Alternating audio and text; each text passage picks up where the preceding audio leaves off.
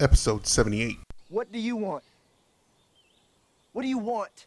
It's not that simple. What It- do you want? God damn it. What do you want? I have to go.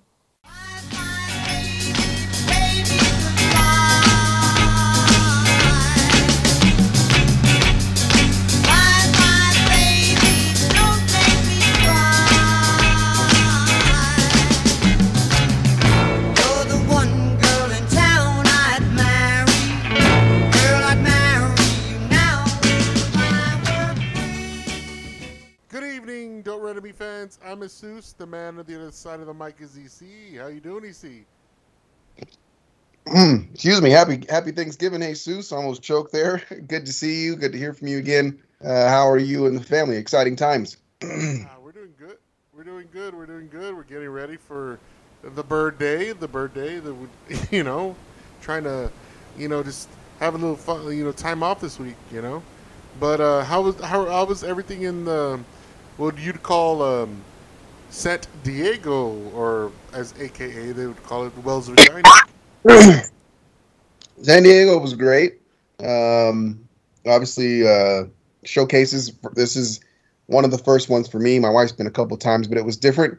Actually, seeing the college coaches watching the actual game was really cool, and got some uh, feedback from some pretty cool schools, and so I'm very, very excited for the next one. Uh, sent some emails back, so keep this uh, keep this thing rolling so they can pay for that college, baby. Yes, yes, pay for it all. That's all. Yes, I mean, your daughter's doing great. She's uh, she's you know taking care of her things. So let's hope. Uh, let's hope. Let's hope. Hey, maybe she plays for Manchester United someday. Well, I mean, That would a dream come true. right? Let's, let's let's see if she let's see if that happens. Let's uh, let's get her to Manchester United so she can wear the number seven, like we're Mhm. That'd be awesome. right? Well, I see. I know we haven't talked uh, in a bit. Uh, last week, you know, we're a bit on international break, and really there was not much to talk about uh, during the international break. I mean, I just didn't want to regurgitate a lot of things that everybody was just rumor mill, rumor mill. You know, this and that about all of, all of this and all of that, and blah blah blah blah blah blah. Because I mean, there's only so much of that you can take. Well, the tipping point, you see, the tipping point was the weekend at Watford. The 4 0 ass kicking by maybe a releg, you know, in relegate relegation contention, Watford, that they gave us. That was the tipping point for the board to get rid of Ole, to sack him. but yet we have no plan going forward. What was the issue, in your opinion, this weekend with the players? Why they couldn't play against a mediocre Watford, see? Not even a mediocre, less than mediocre Watford. I did, man, my throat. I, I honestly, I think that it's just been kind of. It's not really a surprise, I guess. To me, I, I don't think a lot of the players have a lot of confidence. Um, you can kind of see, you know, the players who who do have confidence, and it's kind of weird because it was, you know, the player who hadn't played a lot kind of was probably the most comfortable player out there on the pitch besides uh, David De Gea, who again is just, in my opinion, the best goalkeeper in the world right now. The way he's playing, um, I just think they just they just look very. They just don't look confident. It's the same old story, and I know we're not gonna you know harp on Ole and his tactics and all this and, and all this and that. They just don't look like they've got a clue as to how to play the game. They still look like they're waiting for one person to press. They're waiting for one person to make a move and we're just not moving as a cohesive unit. And so I wasn't shocked um, going into the game. I, I, literally, I never go into the game this season. I haven't anyway. Probably since the the the Newcastle game, I've never gone into it thinking we're gonna go out there and dominate. I've always just thought there's gonna be someone who's gonna make something happen, but the football is gonna be crap. But we might be able to make something happen. So you know, if a team is smart and they're playing against us, they're going to press, they're going to come out aggressive because they're probably going to try to sneak something early. And Watford did. Um, if Sarr was on his game, if he had a better game, he probably would have scored a hat trick in the first half. So I I just should have got I more did points not in fantasy for him. Oh my gosh. If he just imagine if that kid has a game. I mean, and he still scored a goal, but just imagine if he scores the pin, he should have probably scored again in the first half and then he finally scores a goal. So I just I just think that there's that the other coach kind of knows going in. You just have to be aggressive. You have to press them aggressively because they don't pass the ball well. You have to press them aggressively because they try to play out from the back. And if you get a goal, their heads will go down. And I kind of feel like that's kind of the blueprint to beating Manchester United um, as of right now. So wasn't shocked. wasn't shocked at all. Um, disappointed, but not shocked. I wasn't blown away. Um, I actually thought they were going to score a lot earlier than they did. Um, you know, shout out to De Gea for saving back-to-back penalties. I mean, that was just Mhm. ridiculous. I was on the edge of my seat. What was it? Six minutes in. So um, it's just one of those things. I, I just think it's it's confidence. I think the guys, you can see it out there. Um, I mean, just just look at Villarreal, which I know we'll get to later, but you can just see those guys are making a pass before they even get the ball. They kind of already know where men are going to be before before the ball even reaches them. So, um, you know, I, I I'm- not I'm not surprised. Um, the rumor the rumor mill going around. I've listened to uh, a new podcast that I just found. So shout out to um, the Athletic. They've got a podcast called Talk of the Devils. Um, I respect Carl Anka. Carl Anka was, was a United Athletic um, reporter who was kicked out of many press conferences for asking Ole about tactics. Um, Andy Mitten, who I'm sure you've heard and know as well. So they have their own pod- podcast, and it was rumored that at halftime, um, Ole was told that it was over. I don't know if that's true. That's been reported. They started getting phone calls and text messages. Um, that's kind of how those those stories start. Um, and so I think you know the way it ended with him waving and and and saying goodbye. I think he knew as well. So um, wasn't shocked. Didn't really like the Bruno thing because I thought he played probably one of his worst performances in a United shirt. Um, don't think he should have said anything, but he did. I understood what he was trying to say, but I just thought the timing was was bad. It's like just go out there and play better. We don't need you to now defend the coach. Defending the coach would have been you having a great game, and I think that whole game, I think he might have made one good play. So, um, not shocked. Um, don't feel bad for the guy. He's going to get a huge settlement, and he'll probably get a coaching job somewhere else. you bring you bring up a lot of things, EC. Again, let me, read let me reiterate here. We lost to Watford four one away at Vicarage Road, which some could say is is um is a place that um, it's hard to play. But Watford sacked their coach, and they brought in Claudio Ranieri. Ranieri or whatever you want to say it. Uh, he saved Leicester's, you know, I mean, his shit. He, he's a, he's a, he's proven, right? But yet he got sacked by Leicester.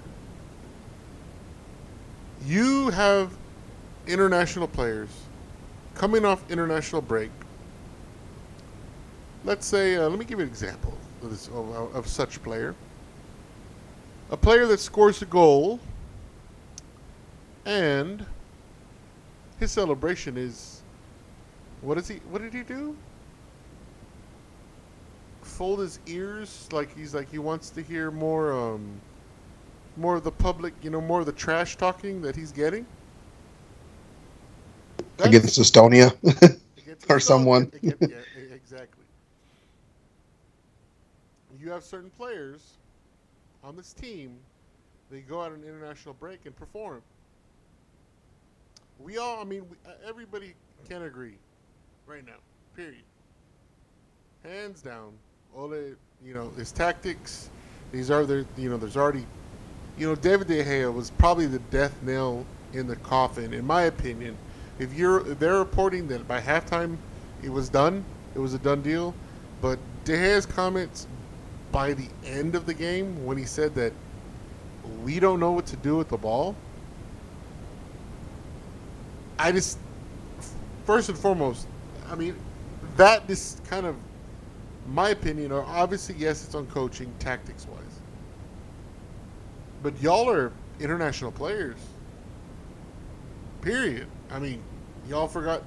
Once you put the United jersey, once you come to Carrington, you need people to tell you how to play football. That's that's I didn't understand that EC, and I could understand you. You know, you said you need a vision. Yes, I understand a, a vision. You know, uh, this is what we're. You know, this is what we're gonna be here. You know, this is what we're gonna run. Yada yada yada. When the inmates in the asylum don't know what to do, you know what I mean? It's. I just I just find it very. Sad. Uh, it's sad because it looks like that. It looks like they don't know what they're supposed to get done. the- And I get the your point. You're what you're saying is right? why can't a professional footballer just make a five yard pass? And I and I that's that's the that's the point. And I know we'll talk about this way later in the pod. I think that point's valid, but I think when you're trying to progress the ball, I think I think that's where I feel bad for the players because I don't think they understand how they're supposed to do that. And I didn't mean to cut you off. No, no, no, no. You're you're you're- you kind of hit it, the nail on the head. These players, I mean, again, it goes back to want to, in my opinion. D- uh, Again, they go to international play. They know how to put a three-yard pass, a give and go, and then they come. They, they pass through the thresholds of Carrington, you know, to practice, and it's like, uh, uh, uh, uh you need to, you need to teach me how to pass a ball, or you need to teach me how to dribble a ball past the person, or you need to teach me. I mean, these players are more interested in their Instagram follows than fucking the fundamentals of football.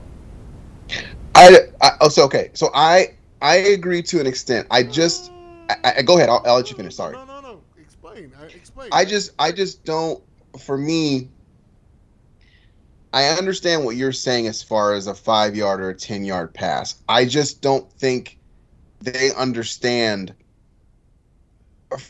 I'll, I'll break it down because we're talking about the Watford game. I felt like in the first half, I thought the objective was to sit back. That's what it looked like we were trying to do because they were pressing, we were behind the ball, we were, I thought, trying to hold on to and then counter. Mm. And I think that's his tactic, which is a tactic. Counter attacking football is a tactic. People have done it for years and years. And if that's his tactic, that's his tactic. However, it's difficult to do that when you can't like you can't play out from the back. I don't I this is just my honest opinion about Harry Maguire, who is not in good form. Trash. I'm not gonna ask Trash. the guy EC say he's trash, year- please. no, no, I'm with you on that. I'm, trash. I'm with you. I, I would I would rather us have a different center back, but I'm not gonna not give him credit for what he did last season. And that's over. It's over with. The season's done. It's a new season's here. He has not been good for Manchester United this season. He has not. I'm not gonna dispute that. However, I don't think he can dribble the ball very well. I don't think Aaron Wan-Bissaka can dribble the ball very well. I think Lindelof can pass the ball fairly well, but not dribble. And that's what Ole's wanting these guys to do. He's wanting them to dribble the ball. He doesn't have ball dribblers, but he wants them to dribble the ball. So when you start doing that, then you get to that second wave, which is McTominay and Fred. Mm. You have another two group of players who do not pass the ball very well, who don't dribble the ball very well. So it's difficult when you can't string it from the back to the midfield because those guys aren't really good footballers. Maybe they're good at hustling. Maybe they're good in the air, i.e., Harry Maguire. Maybe they're good one-on-one defenders, i.e., uh, Aaron Wan-Bissaka. But in totality of that back four, I would probably trust Luke Shaw to be able to dribble the ball out, and that's about it. And he's not in form, so it again, it's difficult for me to to completely get on to them, and and this is why I know we'll talk about the Paul Scholes uh, interview later, so I won't mention everything yet, but I just don't think from what he wants to do, I don't think he has the players that completely fit that mold. Plus the fact that a lot of them, you know, Harry, Luke, um, those are big players last season. They're they're completely out of form. Mm. So, you know, you lose Varane. That's another big player who could have probably dribbled the ball, I think, better than anybody along the back four, minus maybe Luke Shaw. and then Bissaka's just a mess at dribbling the ball, in my opinion. So, you know, it's it, you're already in a difficult pass there. Then you get into that. I don't know if you want to call it three, where Ronaldo's kind of doing whatever the hell he wants to do. Bruno's also been given a license to do whatever the hell he wants to do. So it, it's just difficult if you're not allowing them to, I think, structurally play the right way because he's such a nice guy. They'll just continue to do it over and over again because there's no punishment. It's almost like if if I play a zero out of ten, he's gonna pat me on the back and say you'll get him again next time. Whereas a real manager would go, uh, not so good today. You're gonna sit on the bench. The guy that's behind you is gonna play, and we're gonna see what he does. And if he takes your spot, you don't get it back. So Yeah. I just think these players are too comfortable. I think the players are undisciplined, and I think cutting the snake, cutting the head off of the snake was a huge uh, uh, to do, Mm-hmm. but they needed to kill the whole body. Uh, Michael Carrick needed to be gone. Uh, Phelan, all of those guys should be gone. I don't think not one of them should have stuck around. Um, a clean house for me would have been great because I don't think, you know, I got onto Ole a lot because it's his team, but I don't know how much he was actually implementing these tactics that he wanted to put out there. Yeah, I know there's, So it- been rumored that you know a lot of the training sessions were McKenna and Carrick. Um, Carrick. Right, and you yeah. could see that in the Villarreal game. Yeah, it was the let- let's- same let's crap. get- so let's get to that. I just I don't want to jump forward, but I just I understand where you're at, and I do not. I, I would never not say, you know, that a player if if he's not trying or if he's just jogging. But me and you played sports growing up, and if we dogged it on the field, that was it. You were out. You were off. So that that's again to my point of when you train a dog to do something, it's going to do it when you train a player to do something, they're going to do it. And when they're used to the same over and over again, Mhm. well, I, I can jog out. I look. I took a stat the other day of sprint um, statistics next to the Manchester City game, and it was insane how many times we didn't sprint as opposed to how many times they sprinted. The amount of touches that Cancelo got. Cancelo by himself got more touches of the football than our entire team. Hmm. So it's it's it's a structural um, formation that we run that. I don't think suits what he really wants to do. No, but I mean, again, it goes back to fundamentals, EC. Let me ask you a question, right? Is David Hay an international player? Yes, Harry Maguire. yes. Unfortunately, I, he's just in bad form. No, I'm going no, to say no, yes. That's not that's that's impolite. He play is. He is. team? Luke Shaw. Say again. Does he play Yes, for his absolutely. international team? Lindelof, does he play for his inter- international team? Yes, Uh, yes. Aaron Bissaka, has he played or? I mean, I know he right could. now He, he could at least back up. He could at least back up England for England. He could. Does McTominay play for his international team? Yep. Mc, or Fred, does he play for Brazil? Yep. Bruno, does he play for Portugal? Yep. Uh, Jadon Sancho, I know he wasn't picked, but does he? Play But he could play for England. He has played for England. And he's played in a, in a Euro, has he? hmm hmm What about uh, Marcus Rashford? Rashford could if he wasn't injured. He'd be playing for him. Martial, does he play for France? I know he played for him in the Euros. Yeah, he plays for him. Uh, let's see who's coming off the bench. Um, Matic, does he play for Serbia? I don't- Right? I don't think Matic does. I think he retired from international ball. Uh, Telles, does he play international football? Hayes plays. Okay. Uh, let's see who else. Varane, does he play international football? He plays, doesn't he? Yes. Uh, Raphaël Varane, yes. Yeah, he plays. Yeah, that, that's the reason he's freaking hurt, right? Or that we, we brought him back to earlier, or whatnot. Anyways, uh, Eric Bailly, is he an international player? Yep. Okay. The reason I say this, and yes, tactics aside, yes, you have no vision, yes. I just can't understand a group of international players that don't have the fucking nuts to play and press and win a 50 50 ball. That's not coaching, you see. Winning a 50 50 ball is nuts. It's hard. It's want to. I've said this on I don't know how many podcasts. Winning a 50-50 ball, you get dispossessed, like your pockets picked all the time by Watford.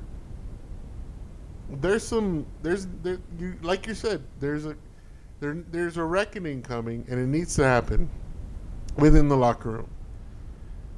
And this goes to show you, let me segue into the next topic, of what was produced yesterday in Spain at Villarreal. We got lucky, you see. I know. 2 0. I agree. 2 0. It's the same. sh- It's the same stuff, man. It's the same crap football yeah. with a moment of brilliance, and we win. That's what it is, and they're gonna continue to have that. That's what Carrick. That's what Sol- Solskjaer. That's what Phelan. That's what it is. That's who we are.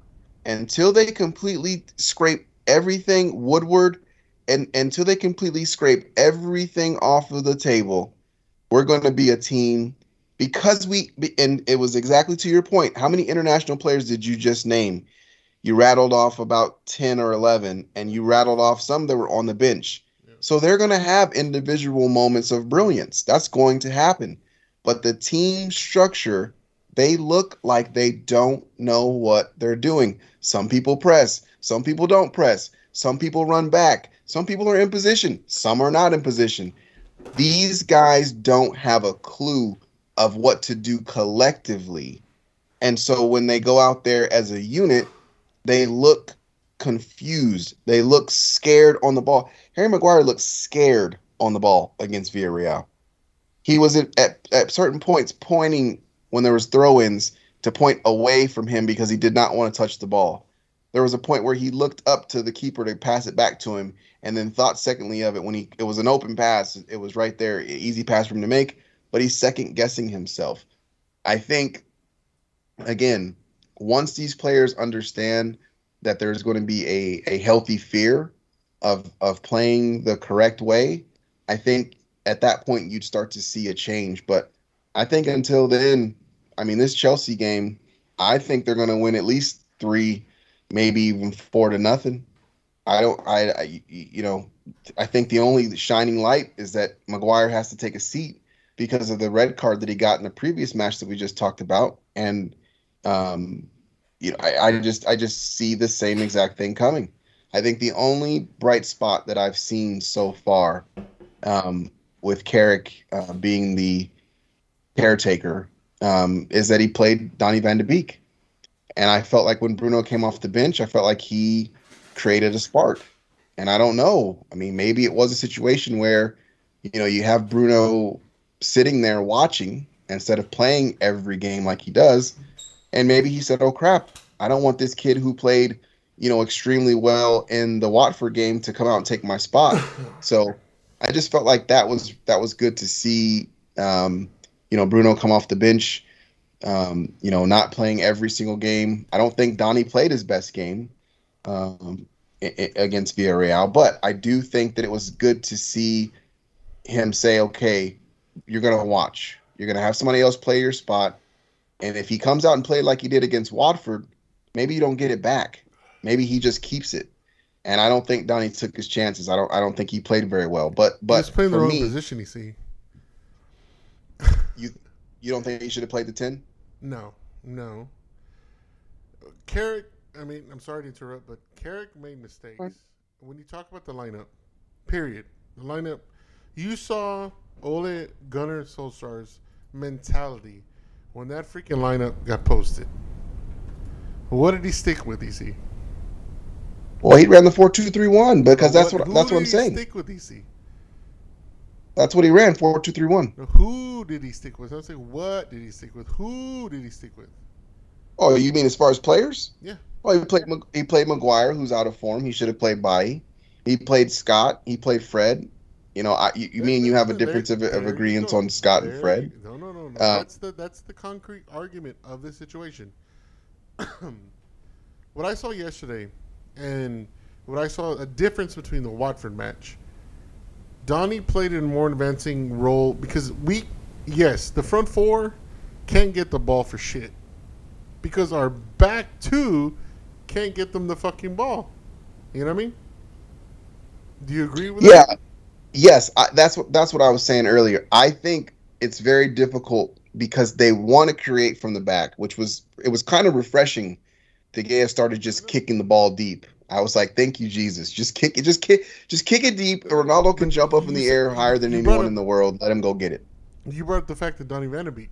You know what I mean? Yeah. I would have rather seen Donnie play in that Fred or McTominay role, whichever is gonna fucking give me the more defensive uh, effort, which I think Fred probably has done, is a little more tactical. Donnie needs to play a little more, more deeper to get the ball, to pass the ball, to quarterback out of the back. And I would yes, I, I mean the, the I agree with the sitting of Bruno, but you have a Mr. Jesse Lingard on the bench that I would have started. I think Jesse would have been a little better. I don't think I don't think Coach Jesus would have played Jesse after he posted himself in the West Ham jersey. I don't I don't I think you would have told him to go play with the reserves. I think if you put a truth serum in Jesus, you would have had him with the reserves after that move. That was pretty ballsy. Well, I didn't know about this, but at the at the time of game time, the, the game time right now, like when I saw the match, I'm like, why isn't Jesse getting on the pitch? Period. Yeah. Period. I mean, I mean, He yes. he basically put his line in the sand and, and said he wants to leave and he posted himself in a in a West Ham jersey. And I could not believe that Ole even thought Traveling to bring him on in the Watford game, but that's neither here nor there. But any anyways, I agree with you. I do think that there are other things to do, but I, this is just me on care. I I'm not expecting anything to change. Nothing. No. I'm not expecting anything. That, these players are going to look shocked.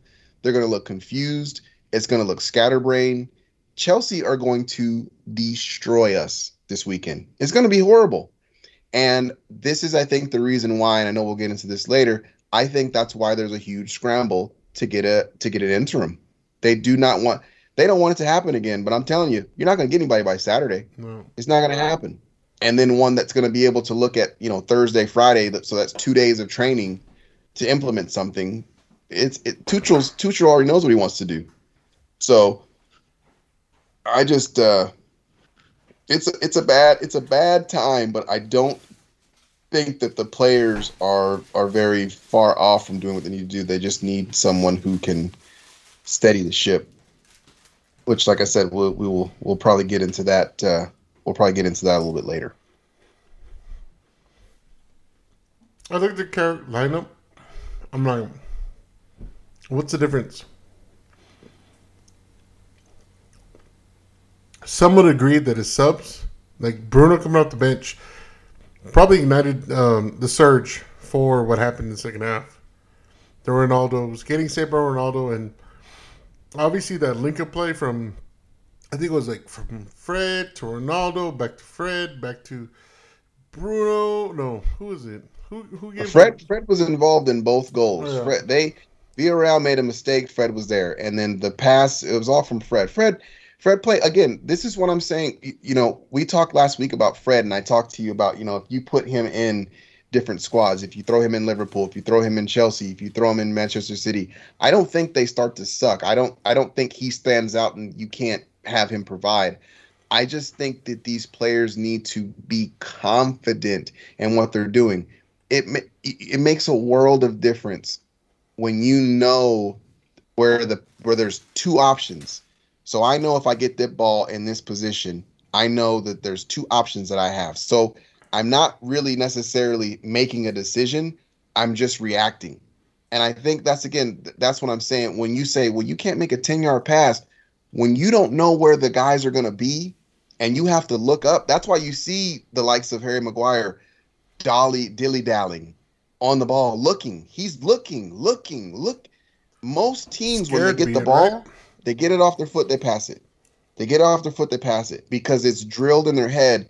This is what I want you to do. This is where I want you to go. So I honestly think that with most of the players that we have, I don't think if you take pluck those players out, put them in the top three sides that are competing for the championship this season, I don't think our players are going to make them worse.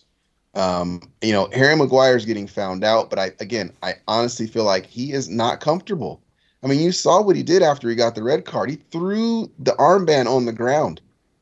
And then he gets to captain the side again because why? You have the same regime in charge. You have the same people putting out the tactics. You get the same result. You know, if Villarreal doesn't make that mistake, we don't get that goal. That wasn't anything we created. That's just a that's a great awareness by Fred. Pokes the ball off. Ronaldo does what Ronaldo does, and we and we get the goal. No, So- you need to give some more credit to number seven because number seven put in a shift yesterday that no other player put in a shift by at least trying to track players back, trying to press a little, press, do something. But I, I I, felt I like, thought I thought I they were felt not. like the whole I felt like the whole team minus De Gea played like crap for 70 minutes. Mm. And then I felt like for about 20 minutes we played pretty good. That's my honest opinion on the whole team. we'll get to uh. Tony- We'll, we'll get to Tony, Ronaldo, all of them. I felt like everybody except for David I mean, can you have I didn't think Ronaldo. anybody You have, you have Cristiano Ronaldo tracking back all the way back to freaking 80, 90 yards. I mean, the dude, the dude pressed the goalkeeper. The goalkeeper f- chunked it, and then yes, Fred helped out, and then you know Ronaldo does what Ronaldo does on that on that second goal. I mean, the first goal. I'm sorry. Um, that's just because he was doing that the whole match. If you look back on the match and look and look at what the the shift Ronaldo put in compared to what Ronaldo was supposed to been at his age and what he's been asked to do, um, you can honestly say that Ronaldo put in a um, the, probably the, the the best shift of the whole, of any of any of the players. we'll have to agree to disagree because I, I thought they were all crap. De Gea probably you know is the one that you know won the match for us, but Ronaldo Yeah. R- Ronaldo um, um, go back and go back and look at the tape. Go back and look at the tape. What? Yeah, no, I, I, I, I like I said, we'll we will agree to disagree. I, I felt like all of those guys, and and again, if you look even the beginning of the game, you look at it. Ronaldo's playing on the left, Tony's playing up top. Then they're playing in a two. Then then Ronaldo's playing up top. Then Tony's play. They're all over the place. Everyone is scatterbrained at the club. They do not have a clue as to what they're doing. Donnie's playing the 10, so he's pressing. He's been it's a sham the whole thing the only thing that I was happy about is like I said before we started talking today, is the simple fact that we're not playing on Thursdays. we don't have Thursday, Sundays, Thursday, Saturdays. We have Tuesday nights, Wednesday nights, time to rest if unless there's a cup game, and then we go again on the weekend. That's what I was most happy about. I could Yeah. the, the, the performance looked the same way that it's been looking. I knew Villarreal was going to beat us. That's how I felt in the first half. I thought, man, they're about to just go to town, and they just could not make it happen. Why? Because David De Gea, he he literally saved the game. Because I guarantee you, they score one goal and the heads drop. Everyone's heads drops. That's what I think would have happened. Yeah. But he made some amazing saves. I mean, I mean, let's get into player ratings. Obviously, yeah, man of the match for you, for me. Oh, Period. oh, right? absolutely. That's it, hands down. Let's get into the defense. Oh, I I don't get. I, there's not one person on that back line besides maybe Telles who crossed the ball in. I thought very well that gets anything higher than a, a four or a five for me. Everyone else, Bissaka was completely out of position. Okay. Harry was Harry. Let's Lindelof didn't do anything to write home about. I just it, it, it was a shambles. I just What? Is, You- why you- has this man regressed? I mean, it just there was so much promise for him. Really, let, let me tell you. it- let, just- let, let, it- go ahead. You can tell me what you think. I, I I think I know why. I, I mean, the dude plays defense like a, he's like Gary Payton, right? Uh, no, that's that's no, I can't do because Gary Payton's some offense. That's just wrong for me to do that. The dude was a glove defensively. Yeah. What has happened to him mentally on going forward and being just doing the off? I mean, the minimal offensive stuff dribbling, passing. Again, we could say Ole ruined him. but as a professional, those are things you should work on outside of outside of training. I mean, I don't know, man. I had I I loved Aaron Wan-Bissaka's game, but I was there at halftime, like, dude, take him off, bring Dalot in. It's just horrible. He's getting beat. He's out of position. He's getting dispossessed like crazy. His passes are going in. I don't know. He's not a footballer. He, he he's a midfield player. He played at Crystal Palace as a midfield player through their youth academy. They they they that wasn't working, so they knew he was fast, knew he was aggressive. They moved him back to right back. I don't know who in the hell decided this is why Woodward needs to leave. That he was going to be a great right back for Manchester United. They brought him in, and yes, he will put in a tackle all day long. But he cannot, and he has never been able to. That's why they moved him back. Dribble the ball. It's not. That's never been his thing. He's not a footballer like that. So I, I just think that it's it's not a regression. It's a the cracks are now done being painted over. Mm. And now you're asking him to do something that he's incapable of doing. We've said this a million times. He just looks awkward on the ball. When he makes something happen, you're shocked. I know I'm shocked. When he crosses the ball, and I'm shocked. I thought he when he got dribbles better. the ball more than two times, I'm shocked. I've been on the show telling you. I mean, like, dude, he looked. I mean, he looked good. I mean, and you saw him. He just looked so lost. They all look lost, but so Bissaka's not a footballer. I just felt so bad for him. That's what I'm saying. Like, okay, and again, let me get to the, the the other person I felt so bad for, and then we'll get to the other backline ratings. Martial, I felt so bad for him yesterday, and you know, um, uh, as big of a critic I am of Martial EC, I Mhm. felt so bad for him. I was like, why would Michael Carrick put Martial in a position like this, knowingly that this dude hasn't had any game time? Why start him in a Champions League match in Spain when he knows that this guy's gonna have to put in a shift and you start him? I felt so bad for Martial. Like I, I- was like, dude, this the dude got right off the park. I mean, you compare him to Ronaldo. Yes, I mean Ronaldo's on the left, Ronaldo's up top, dude. But uh, they're different levels, right? A player. Oh, Period. there's no question. I felt so bad for Martial. I was like, dude, why is this guy on the pitch? Why? Why? Why isn't Jesse on the pitch? Why isn't um, you know Rashford on the pitch? This guy, I mean, has not. You know, he's been hurt apparently. Uh, rumored. I mean, rumors that has been he wasn't hurt, but whatever. He has no game time, and you put him on the pitch and you make him look like the dude got played up and down the pit. I mean, the dude got played. I mean, it was there. his, best thing was to get taken off the pitch. That was like a mercy rule, right? And I was just when I saw that, I'm like, why? Aaron Bissaka, why? I mean, we knew. Okay, I don't know. I guess Luke Shaw's still in concussion protocol. That's why he didn't start. I didn't see him on the bench either.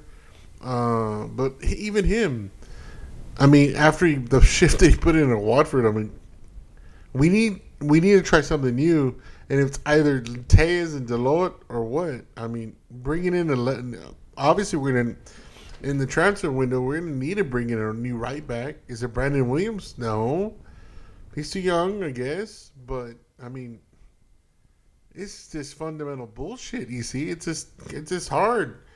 And then you you you know you as Fletcher, you start McFred, which you know that's a fucking problem. Period. Your whole issue why you can't advance the ball is because you have two people that can't advance the ball. And your idea of changing it up is putting in Martial and putting in Telles?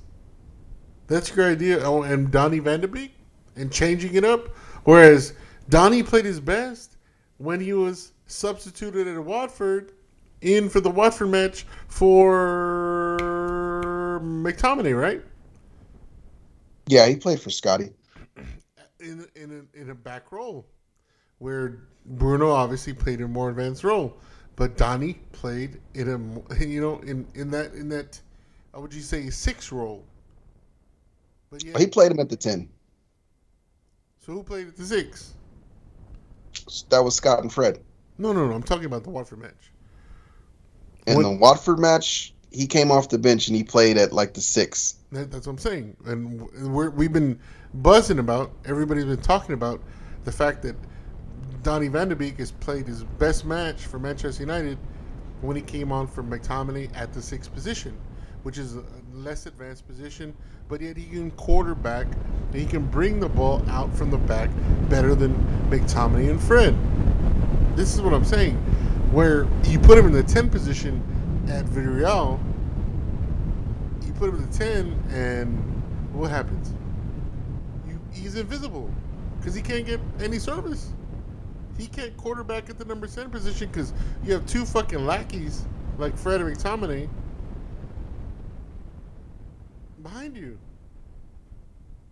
I still, I, I still think he played shit. I don't, I don't think the position had anything to do with it. I think the, the, the difference between the two games for me was his when he did get the ball, uh, he didn't deliver that good a service as, as much as he did when he when he was supposed to make runs. He made it was a great ball, a great play where Ronaldo had the ball and he wanted Donny to make a run in deep. He actually pointed to him run, and Donny didn't make it. Ronaldo played the ball through anyway. I just thought his game was off, Donny's- and I think Donny's the bright that- lights of the Champions League might have got to him just a little bit. Donny's game is not that easy. E- easy. He's not a. He's not a. He's not a. He's not a. a he's not a forward. Donny's not No, a forward. No, I Donny's not a forward.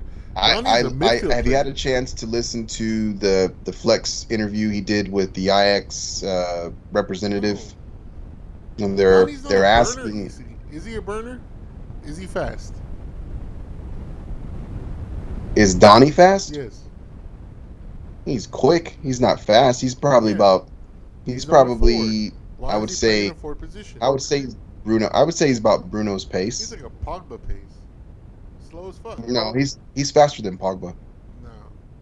He's. I mean, he's a. They rate they rate their they rate their speeds. They rate all the players' speeds.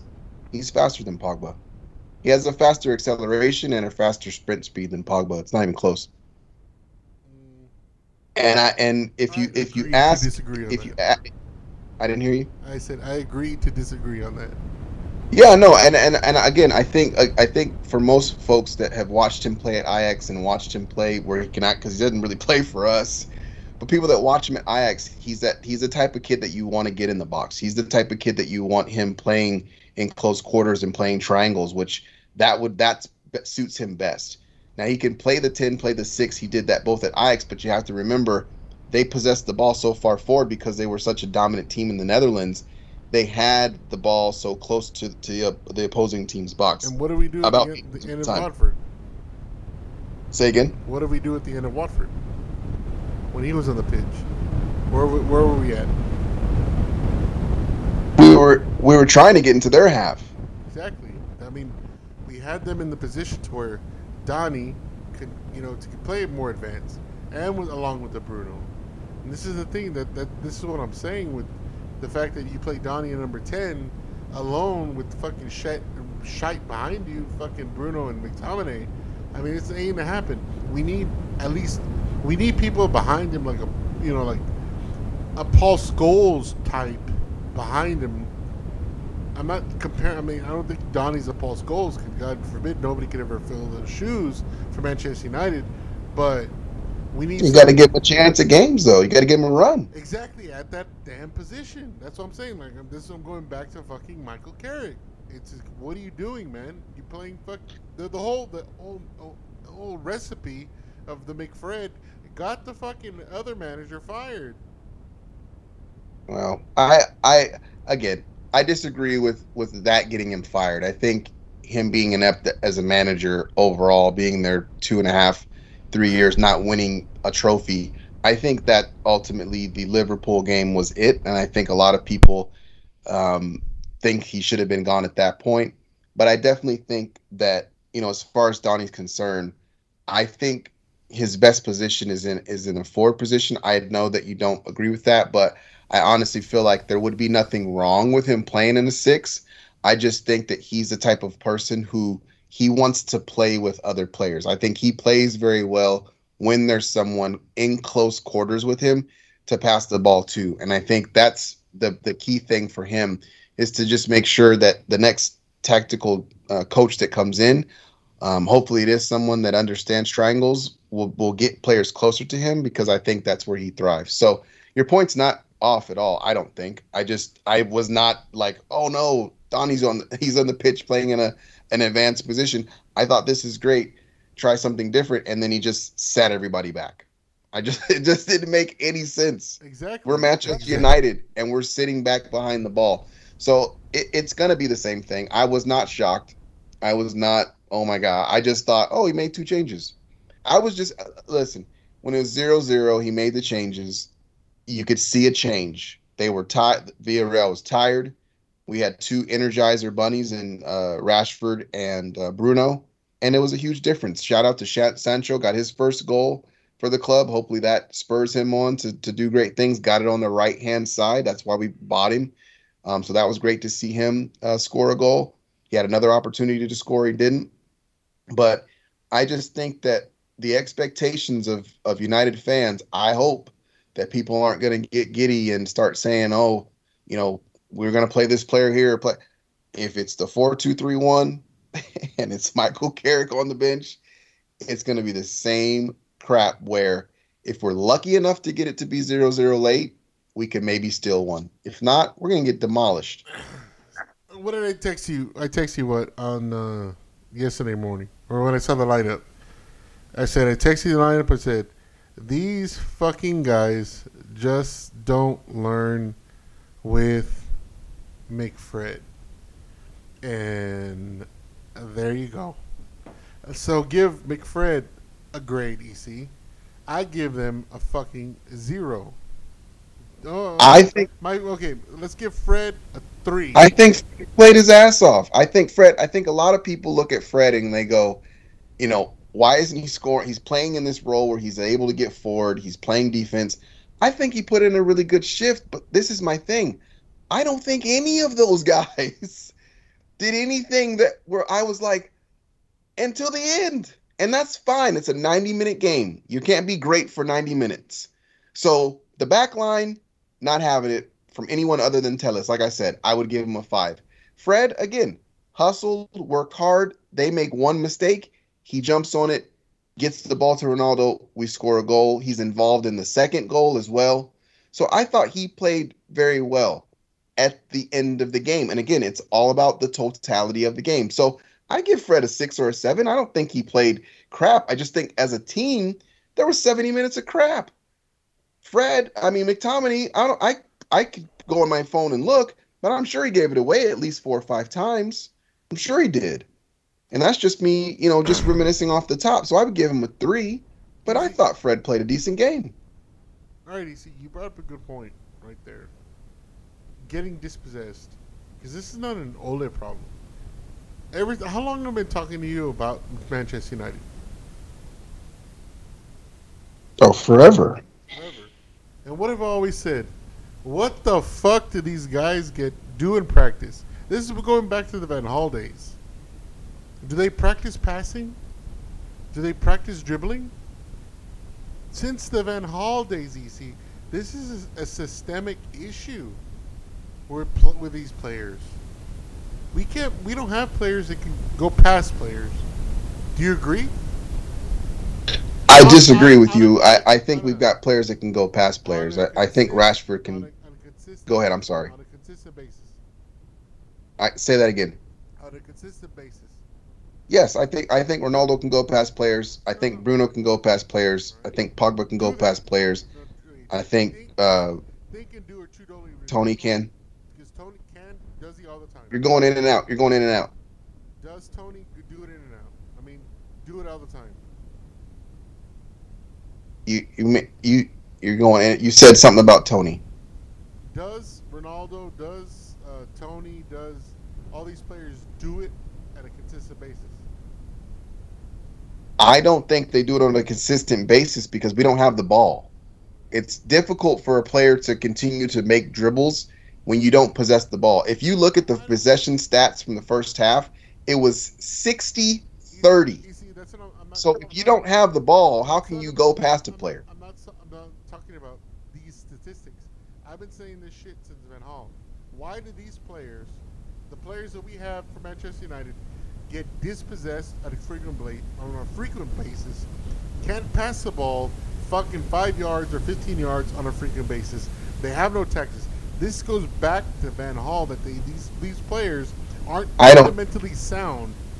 I don't agree with that. no, dude, go look. Go look back. Go look back. Go look back to Van I- Hall. I think Mourinho. I think that I think Van Gaal and Mourinho had tactics, and I think that's why we won trophies. No, no, no. I'm not saying tactics, EC. I'm saying I thought that's what you No, that's what you just said. Fundamentals. Yeah, I think they had fundamentals. I think they did. I think that's why they won trophies. I think the the difference between the two is Van Gaal was just boring. Van Gaal's tactics were to just pass. The, that's what he did the best. Van Gaal's teams passed the ball till you went to sleep. I can't believe you're saying that. That's was his thing, but it was boring because all we did was possess it. Mourinho was the same. Mourinho was the same way. Park the bus, pass the ball, move it, pass the ball, move it. I remember watching That's how he won. dispossessed and fucking losing to Leicester. You know what I mean? Because he got fucking pushed off the ball. He got dispossessed. Ever since Van Gaal and ever since Mourinho, we we don't have players that can do the simple shit.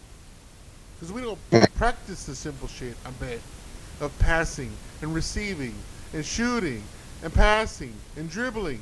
Because you don't, you haven't seen that since Sir Alex of a consistency. Go back, go back and look at the years, EC. I, I, I challenge you to do that. Because I would never. You could pay me a million dollars. I, I wouldn't watch Louis Van Gaal's teams.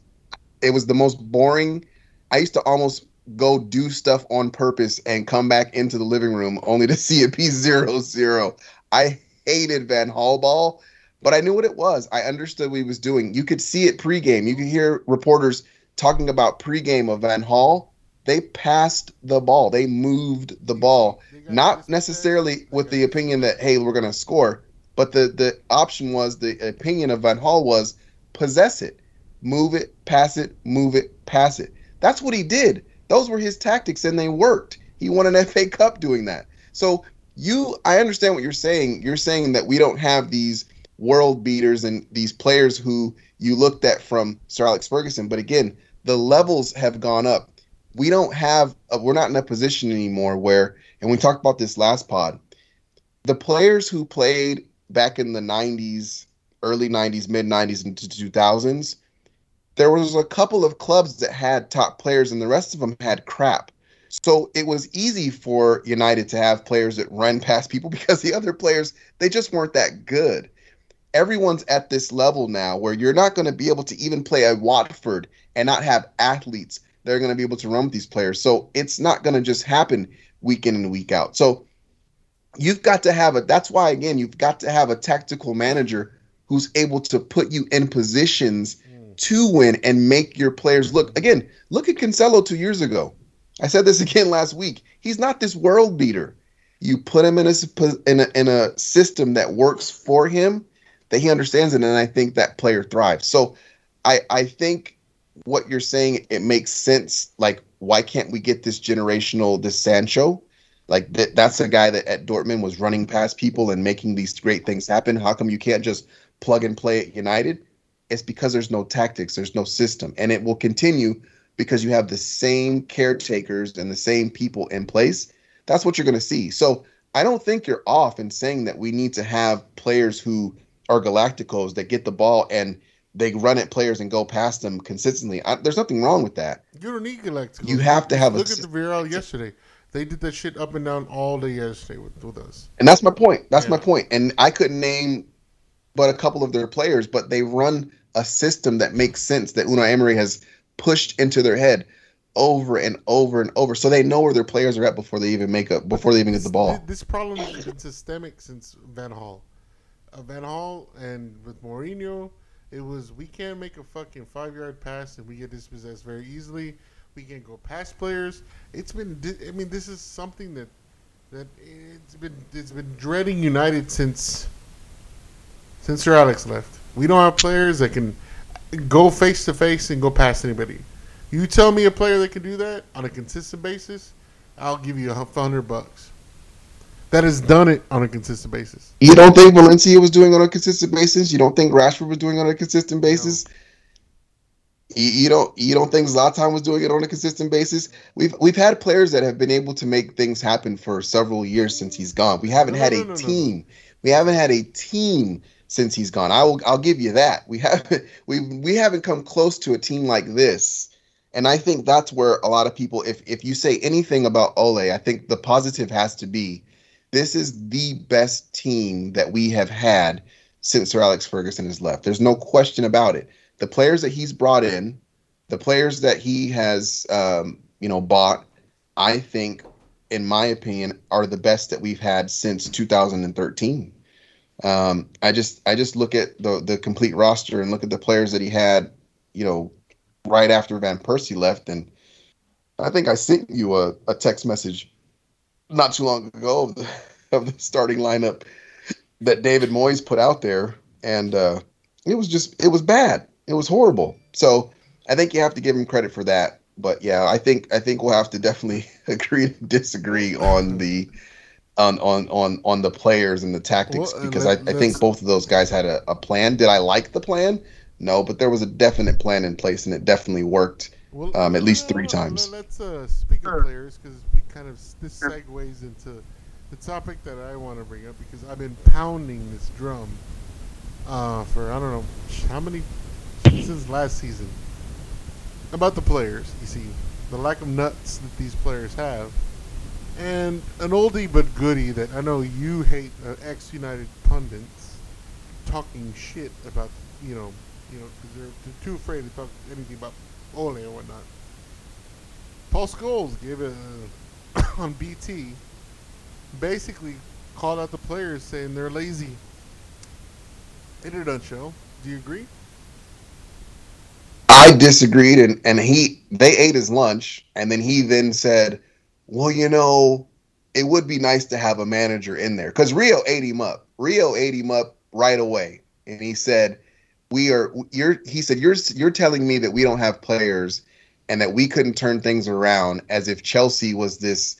team of just scrubs and Tuchel came in and just changed the whole complexity of and this is him talking this isn't me I know you're about to go off but he came in. I know. Hold on, and I want you to respond to what Paul Scholes said, because Ferdinand said we have way better players than Chelsea did before Tuchel came in, and Paul said, you know what, that is actually right. So he he spoke too soon because he's angry that his mate. Because let me tell you what else Paul said. Paul said each and every one of those coaches at United should quit, and they're cowards for sticking around while Ole got sacked. So to me, he's just a, a hurt, bitter friend of a friend who got who lost his job, and he's upset at the players. He's looking for somebody else to blame when the only person to blame is Michael Carrick, his friend, Ole Gunnar Solskjaer, his friend, and Phelan, a mate of his as well. And they both both Hargreaves and Ferdinand put together a great, and it was a great conversation. But he got owned. And he finally said, you know what? It would really be good to see us have a really great manager in place to lead the team forward. And and so I, I loved it because it was an honest conversation. No one yelled at anyone. No one said, you know, ah, I got you. Like it was just a great, honest conversation where the commentator literally just he literally just sat back and let those three guys explain to him, you put this player here, you put this player there, you put this player in this position. That's where he's supposed to play. And they named the players. Owen Hargreaves named the players and where to put them, and said if you give him a tactician, of course we could challenge. And he, and Paul shot back and said, "So you think we're going to win the league?" And they said, "No, we're not going to win the league. The league's over. There's three teams." He said, "But the team would get better because of the players that we have." And he said, "You have to give Ole credit for again getting the best team that Manchester United has had since probably 2012, 2013." And I just think that Paul is upset, and I would be pissed too. My buddy just lost his job. He looks I embarrassed. didn't, I didn't see it, it's way. it's not a good look. I didn't, I didn't, I didn't see it that way at all. I didn't see, because he, uh, from the what I what I watched, I saw Paul saying that you know he blamed Carrick and McKenna, just like everybody has said.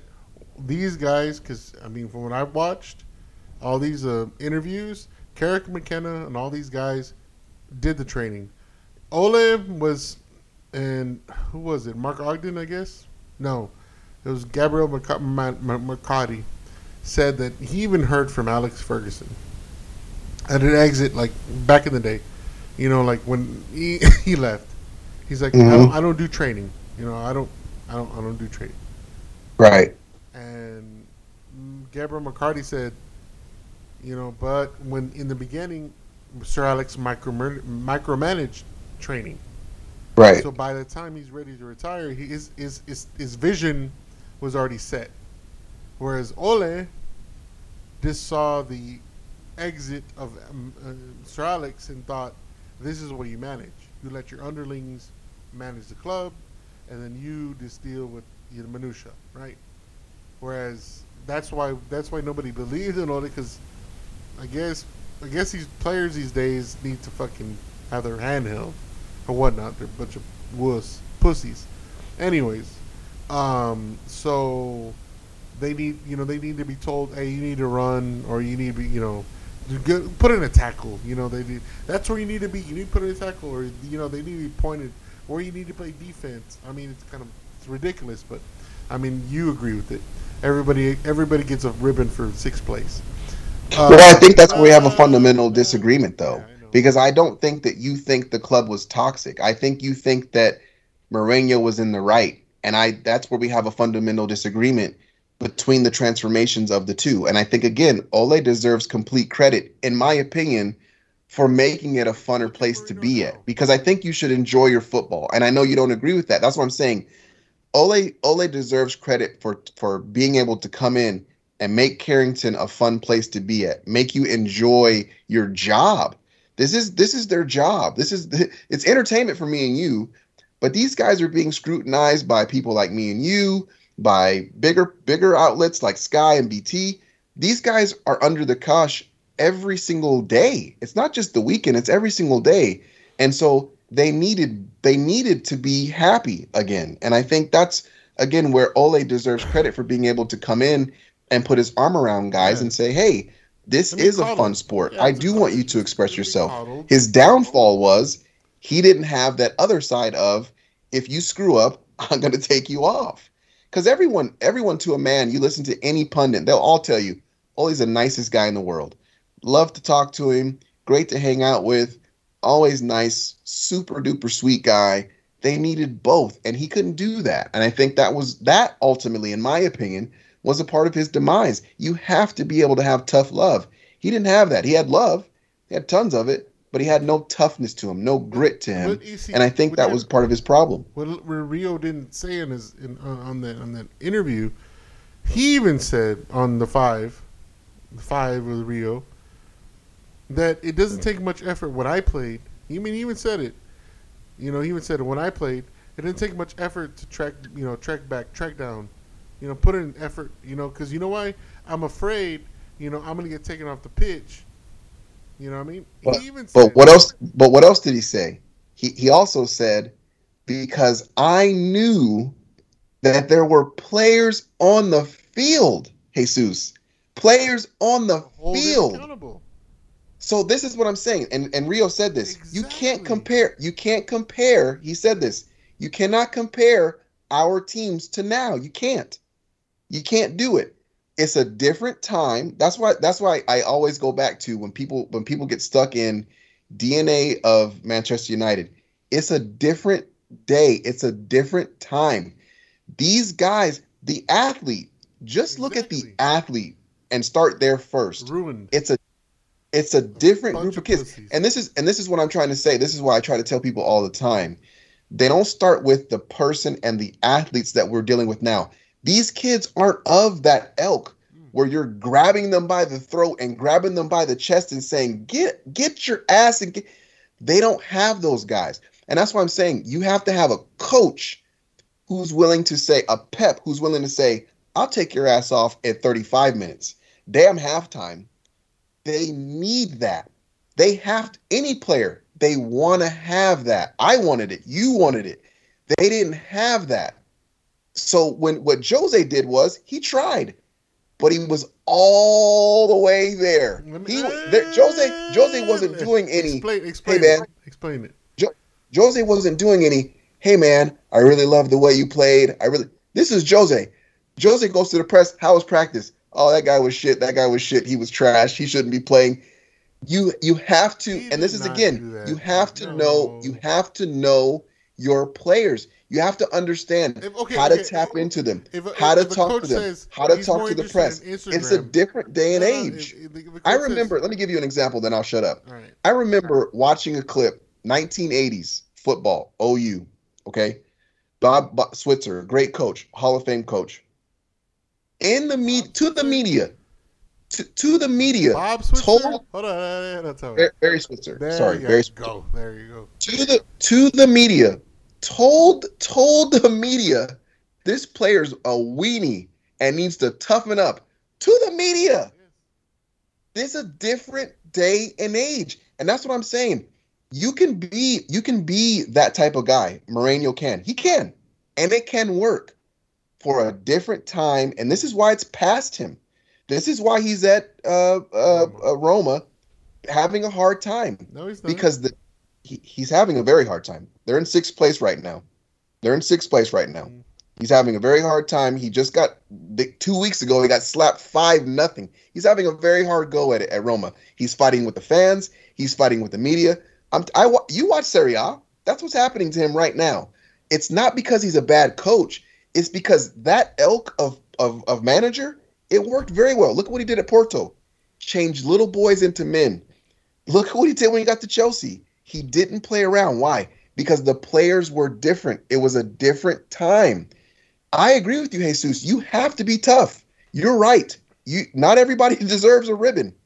But how can you now with today's athlete, how can you take that athlete and make sure that you have a balance of sweet and have a balance of grit? You have to What- what have the- what- both. What is the old adage, EC? And When you go to prison, you pick the biggest player, uh, biggest guy in the yard. You go up to him and fuck with him. You kick Punch his him ass. in the mouth.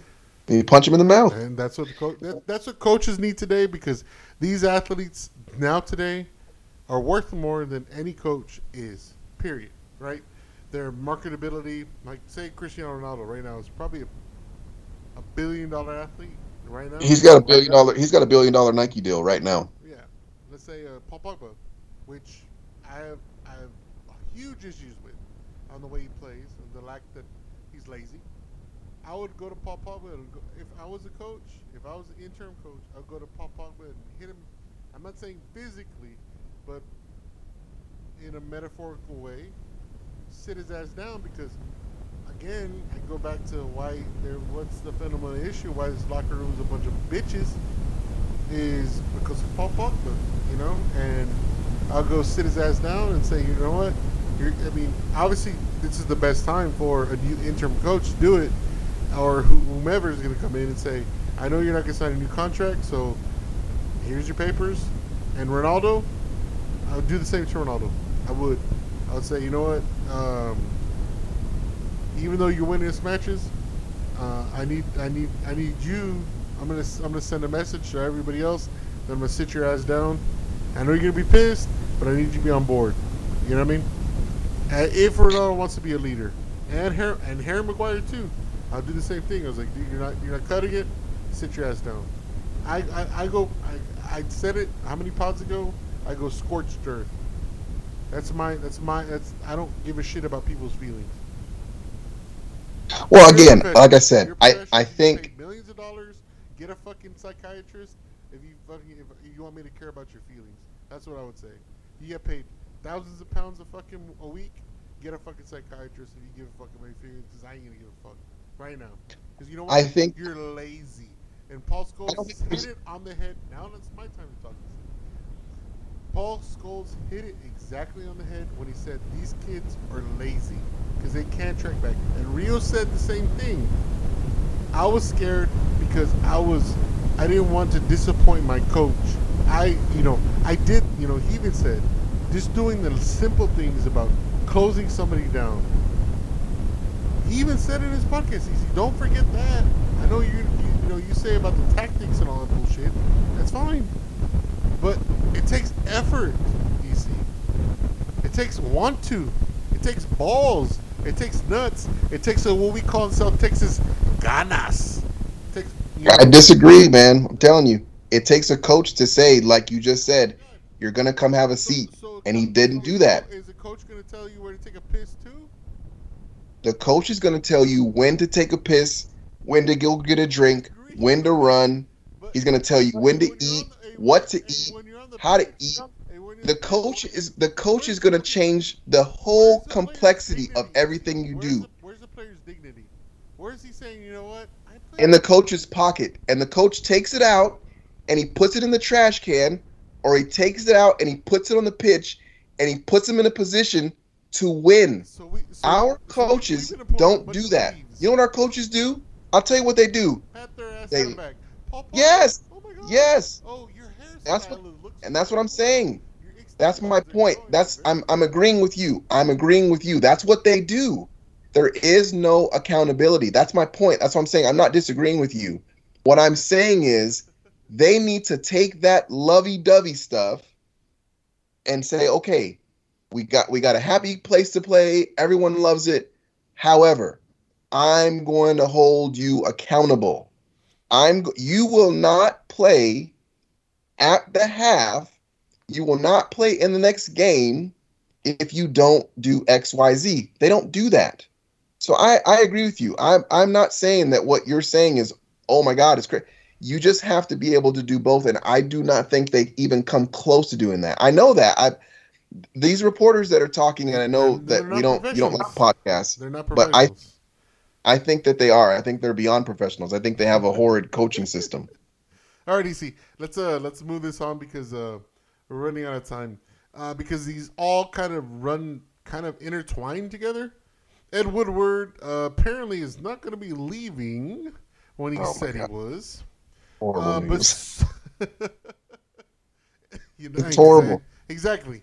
Um, but or he's going to be in the mix of replacing Ole and an interim base. uh, I'm sorry, on the decision. The uh, I can say it. The decisions of replacing Ole, um, and then there's also a huge rumor mill. excuse me, with the Pochettino rumors that they're kind of they want to push this through, but the PSG is not wanting to play ball. Uh, what the fuck's going on? I mean, I know I. It's the I- inept board that we work with, man. That's all it is. I know I've said it in the past. Why people are like, oh, Glazers out, Glazers out, but they're it's a bunch of bullshit. You know what I mean? I know I said in the past about the Glazers out, Glazers out movement. You know, like, oh, you know, but hey, are you willing not to buy tickets? You know, to anything that endorses Manchester United, that you're willing not to buy that. So this is where the board ain't gonna give a shit, right? They don't give a shit about you or I. They give a they give a shit about stock options and people who buy stock options, and that's it. I mean, you and I work for a corporation. They don't give a shit about us. So, um, the Ed Woodward thing, I didn't. When I heard it, it wasn't surprising that this dude wants to hold on to power and fuck this club up even worse. Because when Ole got hired uh, full time, uh, I even told you, I'm like, dude, this is bad. You know, interim manager, yes, let's go after Poach. And now you're rushing to hire Poach at a cutthroat rate. I mean, I know they got beat today by Man City. And that's a team that has Lionel Messi, Mbappe, uh, Di Maria, um, Neymar. You know, they got beat today, right? Am I correct? Two to one. Two one. They played like shit. All three of them up front play like crap, except for Mbappe who scored a goal. It's it's kind of again. A question is: Are we going to rush into a decision and bring in the wrong coach? Are we going to bring in the wrong coach for the wrong reasons? Or are we going to actually make a move? Or, and what are we going to do, EC? Because this is, you know, it's just getting old. You know what I mean? It's been almost 10 years. It'll almost be 10 years next, uh, two years from now, or a year and a half. That Sir Alex left. That David Gill left. And a lot of people say that, you know, what's the structure and uh, what's, you know, the, the heart of the club and the standards of the club. Well, fuck, man. The standards of the club left when Sir Alex and David Gill left. More so David Gill. What's, I mean, what are we going to do? Is it get Poch now or bring in an interim manager? They're gonna bring in an interim. I think that's that's a must. Wait for They're, Ten Hag in the summer? Because Ten Hag ain't coming to the summer. I can't hear you. I I couldn't hear that last part. I said Ten Hag ain't coming to the summer. Yeah, he's he's definitely not coming um, anytime soon. You're talking about Valverde Um, coming in, dude. Really? A fucking failed Barcelona coach? You want him in? I can't hear you. I, I couldn't hear you. You're talking about Valverde coming in. I mean, really? I mean, what the hell? I wouldn't have a problem. I wouldn't have a problem with that. But what if he wins? If if if if if if if, if, Long-term the, you're like out, you're cutting out, man. I said, do you want Valverde in for a long-term coach? This is this has been my stance on coaches and and on players. Let's let's see what happens when they show up. Now, I'm not ever going to ever sign off on a coach who has no credentials, no background, i.e. Ole, and then he has a little spark and give it to him. That's never that's never a go for me. So if Carrick wins the next 10 games, I don't care. He does not deserve to sit at the helm of of United. I don't care. Valverde's won things. He's won doubles, he's won league titles before. He's coached great players he understands big clubs. He's coached at Barcelona. So I wouldn't have an issue with an interim position. Now, he hasn't coached for two seasons. So he's been chilling for quite some time. So those questions have to be asked as to why, what are his motives, what are his goals, what does he want to do. But I would much rather have Valverde in than Michael Carrick. No question. There's no question about it because I think he would try to put his stamp hold on this to show United this is what I'm going to do while I'm here. I'm not going to run your system. I'm going to run the one that works for me. I understand how to play with Cristiano Ronaldo because I coached against him, so I know what he's his strengths are. I know what his weaknesses are, so I would know how to play him as well. So I wouldn't have any issue with Valverde coming in. We know Ten Hag's going to try to see this season out to try to win Champions League. I don't think they will. They'll definitely win the league. Then we can have that conversation later because I think you're right. I think Ten Hag, if at all, if he comes, he'll come in the summer. I don't think Poch is going to come either. They're still in the Champions League. They're in the knockout stages. So he's going to try to see that out.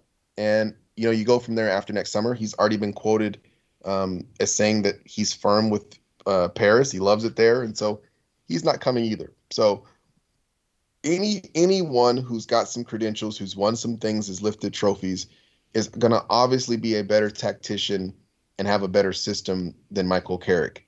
Those guys, again, that's why I'm glad that it's a caretaker situation. They're just holding on to things until they figure it out. But I, I hope that daily the heat continues to uh, be pressed on some of these managers um, that United are looking for. But it doesn't shock me at all. This is again failure to plan. You give Ole a three-year, I believe it was, extension.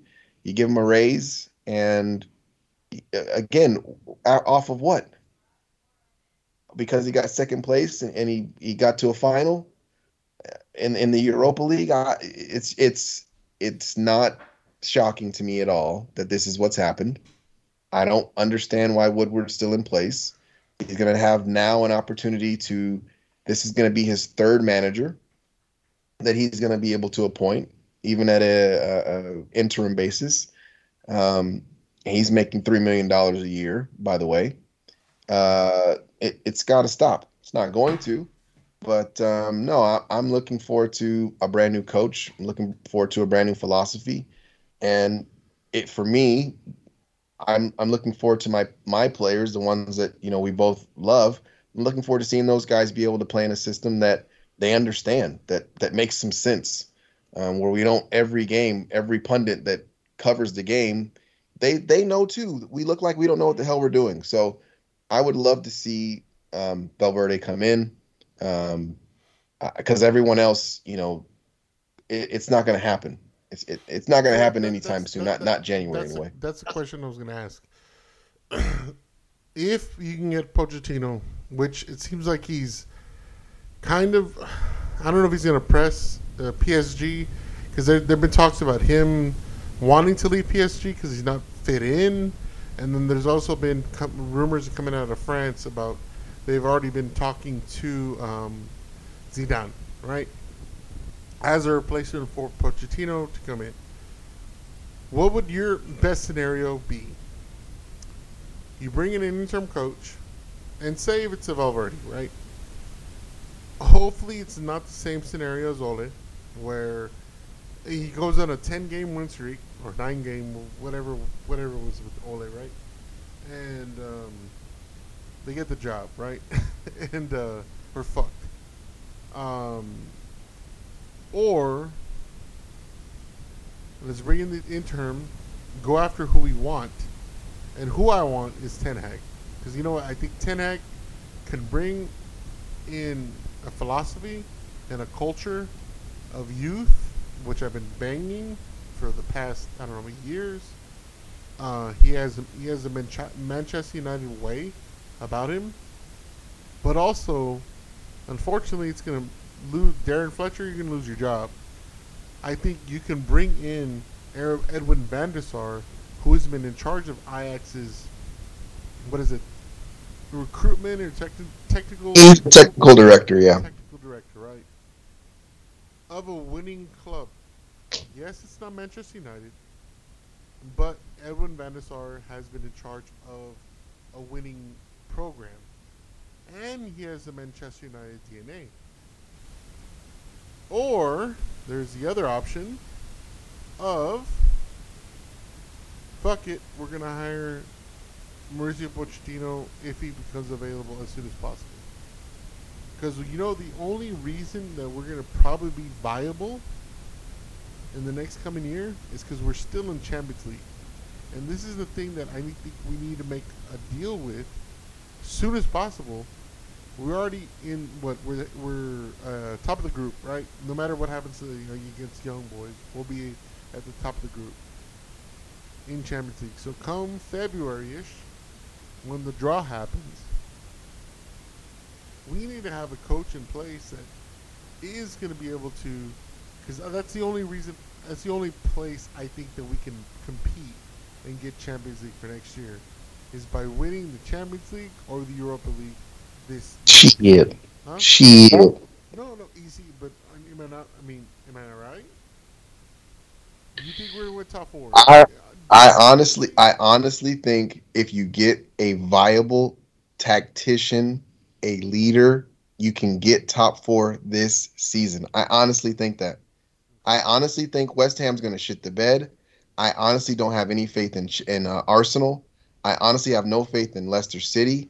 I honestly think that with the club that the team that we have right now, they just need a very decent tactician. They've got the players.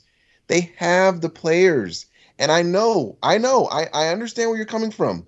I there's there's no reason why anybody should get onto you for saying that you, that you're upset because you're where Paul Scholes is at. You guys aren't off.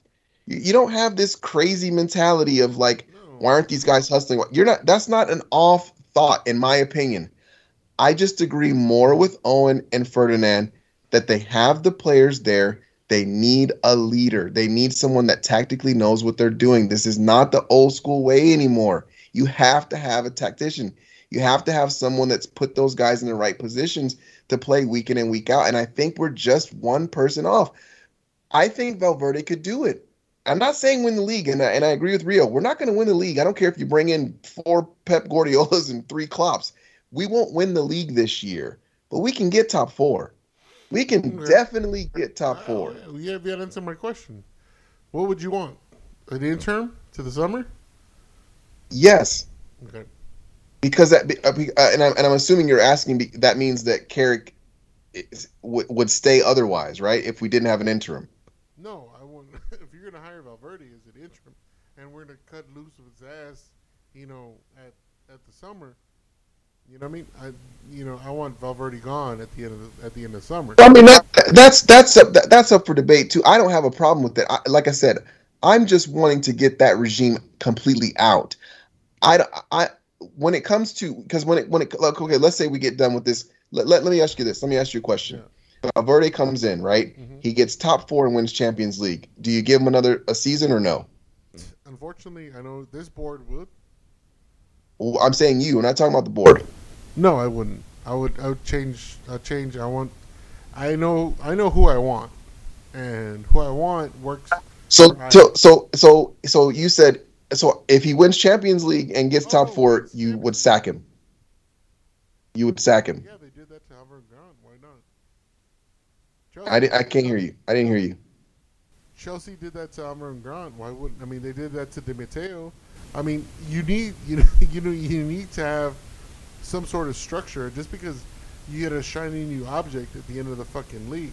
I mean, Bayern Munich. How many times did Bayern Munich have pla has played with the with an interim? And they, I mean, they their, their last Champions League was won by an interim. You know what I mean? Uh, it's So, no. so, so why why do you want Ten Hag so bad? Why? Yes. I think he brings the structure and um, and the development of what we need, especially with our youth program, to bring some sort of Oh, you're frozen. To bring some, I mean, I, I can hear you good. To bring some sort of stability into the pro. I mean, to our what we need, and his tech. You know, he he comes from the pep cloth. Um, it's just his tactics are you know. He actually isn't he? He's actually is it is it is it is he from is he from the Pep tree? Yeah, he came. You know, he, he coached with Pep at Bayern Munich. I thought I thought he was from that uh, Ren Rangnick No, he, he, philosophy. Yeah, he came. He coached And- with Bayern Munich as well. I don't know. Prior to that, couldn't tell you. I, I, I'll tell you what. th- You know, I really want you to look at that interview when you get a chance because that th- this guy's been watching them, Ten Hag for years and loves him as a coach. But but the downside, because he was honest and said these are the things that you guys as United fans don't know. He only has one way of coaching. So it's all he knows. And all of all of the fans at Ajax get on to him now because he only has one speed and that's go. That's attack. They've got 44 goals to two conceded this season. 44. They get a lot of draws, a lot of them, and he doesn't know how to switch it up. Once he gets in trouble, he don't know how to switch it up. So I encourage everyone out there to go watch that interview because it's very insightful on the downside of Ten Hag. Because I'm gonna be honest with you, I don't know the freaking guy. I ain't never watched him coach like that for years. I've seen him in 2019 against Real Madrid. I, I understand that he's done that before, but tactically, I don't I don't know what the hell is really going on with him. So I, I I'm a little shocked on a lot of the people going crazy. Ten Hag Ten Hag Ten Hag like everyone watches this guy play. When he when he when when they went to the Champions League semifinals, right? Who did they have? De Ligt, right? They had um, the dude's a fucking beast. I would if if I was United, I, I, told you that I would uh, transfer. I would send De Ligt my way, Pogba to back to Juventus because De Ligt is a badass. I mean, he had people that were defensively sound as kids, you know, as kids as well. So yes, he can go, go, go, but just like, just like, just like Fergie, right? Think about it. Who did he have? He had two stalwarts, two fucking stones at fucking their their, the CD, the, the CD, uh, center backs. He had, you know, for all, I mean, not for all of his career, but for the majority of his career that he was winning, right? You can go back to Rio and Vidic. You can go back to Pallister and what, um, you know, you you know what I'm talking about. Um, as you know, Stone. You know, Stone.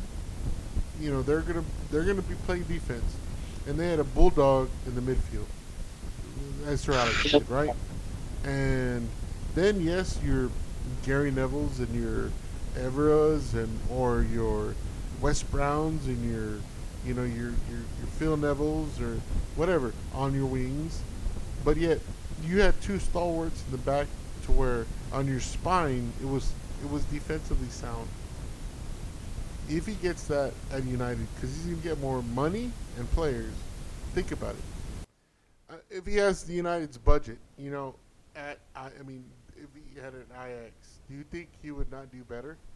I know. I mean, I know. I know this guy said he only has one thing, but I mean, at United, I think he can adapt a little bit better. Well, that's the thing. I mean, he's speaking off of three years of experience. This guy's been watching every game. He's he's one of those. You know, I know you don't like those guys anymore, but he's one of those diehard. He has his own podcast. He's he's the he's the guy that Sky would go to if they were to talk about Ajax, and that's what the fans always get onto him about is you've got to be able to have another plan. And it's been three years. He doesn't do that. He he goes one way. I'm not trying to knock him. All I'm saying is I think people are getting into this uproar about a guy who's never coached in the Premier League. He's never coached star. I'm not talking about having talent. He's had talent at his club, but being able to come into a club and coach star players, it's different. You know that. It's a different it's a different process. Whereas I think Pochettino has coached stars and he's also coached in the league and I think he's done great things, i.e. getting his team to a Champions League. I feel a little bit more comfortable with someone like him who's going to speak his mind, who's going to tell the players like it is, and he's going to tell the board, more importantly, like it is. That's why he got uh, dropped from Spurs. So I, I just, I, I'm a little hesitant. You know, that's why I was really excited to see this Ten Hag interview or this this this uh, fan super fan interview, just to get some real context on how you know the good, the bad, the ugly, everything in the mix. Because I watch Ajax on a whim because they're Ajax, but I don't know tactically what they do because they possess the ball 80, 80 90% of the game because they're Ajax. They're playing in the Netherlands. And no disrespect to them, it's a huge club. Um, and I love Van der Sar and I love Van Persie, but it's a different ball game at United. And I just, I, I would hate for him to come in with all this fanfare and then two, three games in, fans are going, well, why doesn't he just switch it up? It's not working. We're not like, because I want to attack. That's what Ole said he was going to do. It'll for three be years. like He a, never another. Ole, or? Huh? You think it'd be like another Ole? Like, hey, why doesn't he switch it up? impossible for him to be like an Ole. Impossible. And I'm not making a joke. I I, I honestly think that this Ix for me for saying what I said just now, his level of coaching and getting trophies at Ajax is 10 times more than what Ole did at Molde, in my humble yeah, opinion. No, obviously, yeah. So I I don't I'm not saying that to say oh anyone's better than Ole, but this Ten Hag is better than Ole. That's not a slight on Ole. That's just me being honest with you. Ole's obviously a coach, right? He's obviously gotten the, the biggest job in the world in my opinion. But Ten Hag is Mm. de- it would i if you were to tell me right now if we could get him, I go get him. I'm just I'm trying to get my head and wrap my brain around what all of the the hype is with him because I I don't get it. Let's get back to. And I, I, I agree with you on the skepticism. Yes, I mean because that's what coaches are, right? You know, especially Right. You know, I agree. Coaches. I mean, we're not going to go out and get Klopp. We're not going to go out and get Pep. We're not going to go out Right. and get. Um, I mean, really, who is our Tuchel? Maybe top tier. I mean, coaches are. Not, I would say Tuchel. I would say Atletico Madrid's coach. I would I'd say he's I mean- top top tier. Simeone would would everybody. I love United- Simeone. I love him. He's- but everybody United would fucking hate him because he plays what defensively. You know, he doesn't play. You know, he doesn't play attacking football. I I think he has great tactics, and I- again, I think the players want to win things. Again, okay. Um, but let's get back to Pochettino. Let- Let's let's kind of like close this out. Let's close the podcast out with this. Last year he had what? Uh, Neymar and Mbappe. Was Neymar hurt or did his sister's wedding hangover last longer? Eh, you know that's that's uh that's a you know that's uh, It's up- debatable. up to debate, right? But you have pretty much a world class team this year you've already probably locked up um, Ligue 1, um, but yet you don't win your group. I just and you get back to Pochettino where he's handled, you know, he's been at the spotlight, you know, he's been at the world big clubs. Why did he fail at Tottenham? Why didn't players respond to the next year when he pretty much had the same squad? That's the thing I have with Pochettino is is he a big time coach? He is. He, he wasn't backed at Tottenham, and I think it's because he spoke his mind. And I think Daniel Levy did him wrong. Uh, and that's my personal opinion. I think if he would have gotten backed and been able to bring in the likes of Kanes and Sons, I think they would have won things. he already had Kane and Son. I'm saying the likes of, like players of that elk, to Spurs, and that's what I think United would. De- for all of Ole's downfalls, he was given 400 million dollars, and that's the difference. That's the difference between a Spurs and Levy who are tight walleted and they don't want to. And and we talk, and I talk all kinds of shit about the Glazers. They will spend money. They will spend it and they will spend it and then they will spend it again. So this narrative of Poch and Spurs, again, this is just an outside looking in and listening to some of their podcasts and some of their fans. When he got them to their apex, which was the Champions League final, when Pochettino came out and said he wanted more, and he want and by he by that he meant money because there were certain players he thought weren't of that level, they didn't do that. And I felt like I think that was their huge downfall because the those big star players came in with the same old stuff that he basically dragged them to tactically, and they were doing the same thing over again. It didn't work. So that's why I know, and I and the reason why I say no with confidence is because he's done it in our league. I know he can do it again, I, because it's it's been proven. But now he would have a machine behind, an absolute machine of money, a war chest, to go do whatever he wanted to do. If he if and this is my humble opinion, if he thinks that Cristiano Ronaldo's not the best forward or Cavani's not the best forward, I think he'll move in a different direction. I honestly do. I think he would have the balls and the stones to tell them mm-hmm. he's not the guy up front. It might be Mason. Mason might be the direction you need to go in. Maybe you know you need to go get Erling Haaland. Maybe you need to drop some of these guys. Pogba, you keep going back and forth, doesn't want to sign. Let's move on. I think he would make those moves where, as a brand new Ten Hag coming in, oh my God, Manchester United, big players, big, you know, egos, characters. It might not be something the first year he might not want to come in and upset the apple cart. I don't think Poch is tripping about all that stuff. I think he's focused and understands that people know what's it, what's the scratch on him. He hasn't lifted any trophies. Let's be honest. Mm-hmm. He needs to stay in Paris to be able to lift that Ligue 1 title. He needs to stay there. If I was him, I would. He needs to at least lift a trophy and say, "Hey, my CV has I won the France title." You may not love it. It may be called a farmers league, but at least I when I went there, I lifted it. So I think he should stay the rest of the summer. I think they should bring in a Valverde, see what happens because it's better than Carrick, and then come at Poch as hard as possible. Come at Ten Hag even. I'm not. I'm not saying he's trash. I'm, I hope I'm not coming across that way. But come at those two guys full tilt, summertime guys. This is what we want to know what your plan is. Excuse me, not this is our plan. We want to know what your game plan is tactically and what you want to do at your project. We'll give you four years to do it, and then let's go. Yeah. I mean, you brought up a great point. Now he kind of like eh, he's kind of changing my perspective. You see, of the the things that you spoke of Poch about. You know, um, obviously dealing with the Premier League, dealing with the egos.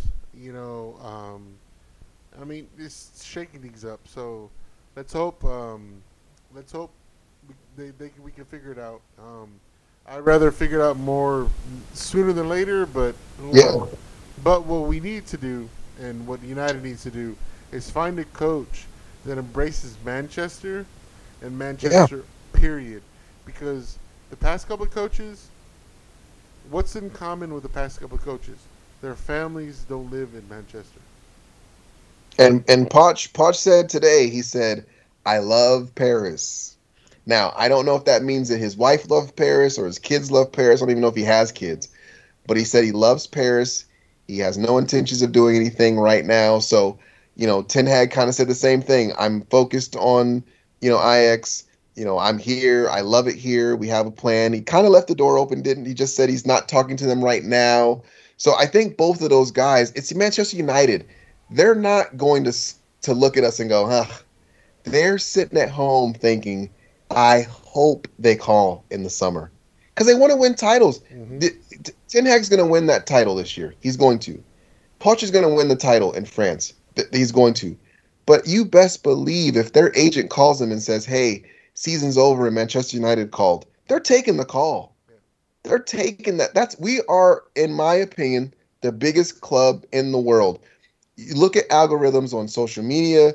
Look at look all around the world from podcasts, videos. We we are the dog. Yeah. We are the staple of football club. We just need to match that on the pitch. We're the Off the pitch, we're killing wait, it. You see, are you saying we're the Dallas Cowboys of football?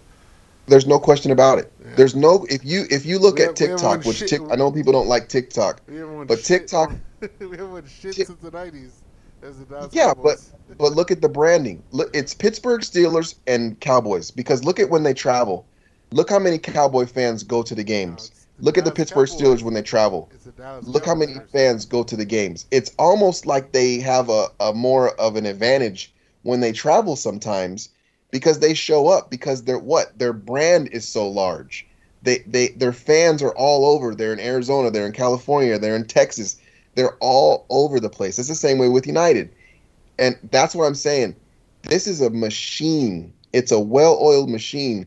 The issue is we're ran by bankers who look at that machine and say, how many dividends can I churn out this semester or this quarter? Excuse me. That's how that's how they're looking at it. If we could get a structure in place where they said, how many titles can we pump out? Because that's only going to make us bigger. Then we would have a really big problem on everyone else's hands. At the moment, it's more how many dollars can we get this Adidas deal renewed? That's why I'm a little bit afraid of Ronaldo him having that Nike contract and, and them looking at that and saying, how can we pull off of it? That makes me a little bit nervous. But I'm just I'm just saying I, I really think that you, you you talk about players and what do we say all the time? You know, he's coming from this league. It's going to take him a couple of seasons to get acclimated to the players and the system and the the, the toughness. It's the same for coaches. They got they got to be able to adjust to these new coaches. In my opinion, we have the best coaches in our league. Pep, Klopp, Tuchel, they're all there. They're all in our league, and they're all they're they're they're buying for titles every single season. FA Cups, Community Shields that I know you hate, and Carabao Cups I know you hate, but they're trying to win those every single season. So whoever steps to that throne, they got to be ready for that. And it's it's difficult. It's tough. It's it's it's the best, in my humble opinion, it's the best league in the world right now. It's no question. So it's it's not going to be easy for either one of those guys, Ten Hag or Poch or whoever you know gets it. Zidane, I, I don't think that's ever going to happen. But whoever gets it, I think that they're going to be stepping into a situation where the players are there. They're there. You just got to tell them, hey, you guys are great. You know, you you've had great careers and lifted things and won these types of things. I don't give a shit. Now it's time to do it for United. You haven't done you haven't done anything. You haven't been relevant in your league since 2013. You haven't been relevant. And it's time to put yourselves back on the map. They've got to come in with that mentality or they don't have a chance. Damn, you see, do you sell cars too? On the side, only on the On side- weekends. On the weekends, well, hey, hook me up with a car because you know I'll buy I'll, whatever you want. I'll buy it. Buy it from me. You're selling me on Poch. You're selling me on Poch. You're selling me on Poch. I'm not a big fan, but I I, I want to salvage Champions League. Period. yeah. That- that's what I want to do. We're at the top of the group. I think we need somebody to guide us there. And if we can go get Pochettino right now, because I know we're not going to Ten Hag. If you think Pochettino is the man who he is, the coach who he is, and you're hearing that he's never been happy, I think he lives in a hotel. He lives in a hotel in Paris. He's ready to move. He he he knows he knows that it was this close. His family. Because if all they if all they would have shit the bed early, we would have got Pochettino. His family Guaranteed. lives in London, from what I heard. So Tell um, him. That's what I'm saying. Well, what we need is somebody, a coach, a manager, to embrace Manchester United. Period. Like Sir Alex did. Not say, "Oh, I'm living in the Lowry. I'm gonna fucking, you know, I don't speak English." And no, no, no, no. You need a, you need somebody that's gonna fucking buy a house there in Manchester, live in Manchester amongst the people. Maybe it's like fucking a coach to watch Ted Lasso. Just hey, watch a couple of episodes of Ted Lasso, man, and see how that's fucking going, right? I know it's a fucking. I, I know we see you laugh at me. You know, it's a. It's a great show. I don't care what anybody says. It's one of my favorite shows. It's a great show, but embrace the culture of Manchester. Get your fingernails dirty of the Manchester United fans, and then maybe, maybe you turn the ship ship around, and maybe that is Pochettino. But that's my advice for him. Hey, you need to embrace yourself, and um, and don't be corporate, because Manchester United fans know you're fake if you know you just do the corporate spiel. Alrighty, see, let's get to the let's get the final. Let's let's finally close this out with the. We have Chelsea the weekend, and does not look like we have any coach, so Michael Carrick will be at the helm. Um, what uh, kind of ass whooping are we getting this weekend? Good old fashioned, uh, behind the barn, uh, with a belt, Take with the switch.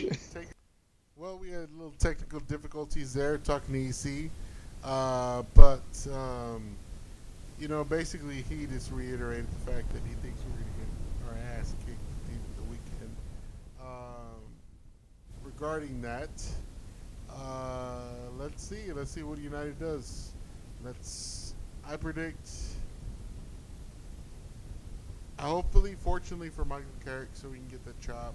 Uh, we lose probably 2 1. Ronaldo will get a score, uh, keep his goal scoring streak, but that's it. Um, and fortunately for the, the coaching staff, Michael Carrick and them get the chop after this, and we need to move forward. We need to move forward to new coaching staff, and let's see what happens. So, have a great Thanksgiving, everyone. Um, let's see what happens at the weekend, and Lucky Diaz, where you at? I could love you, but why?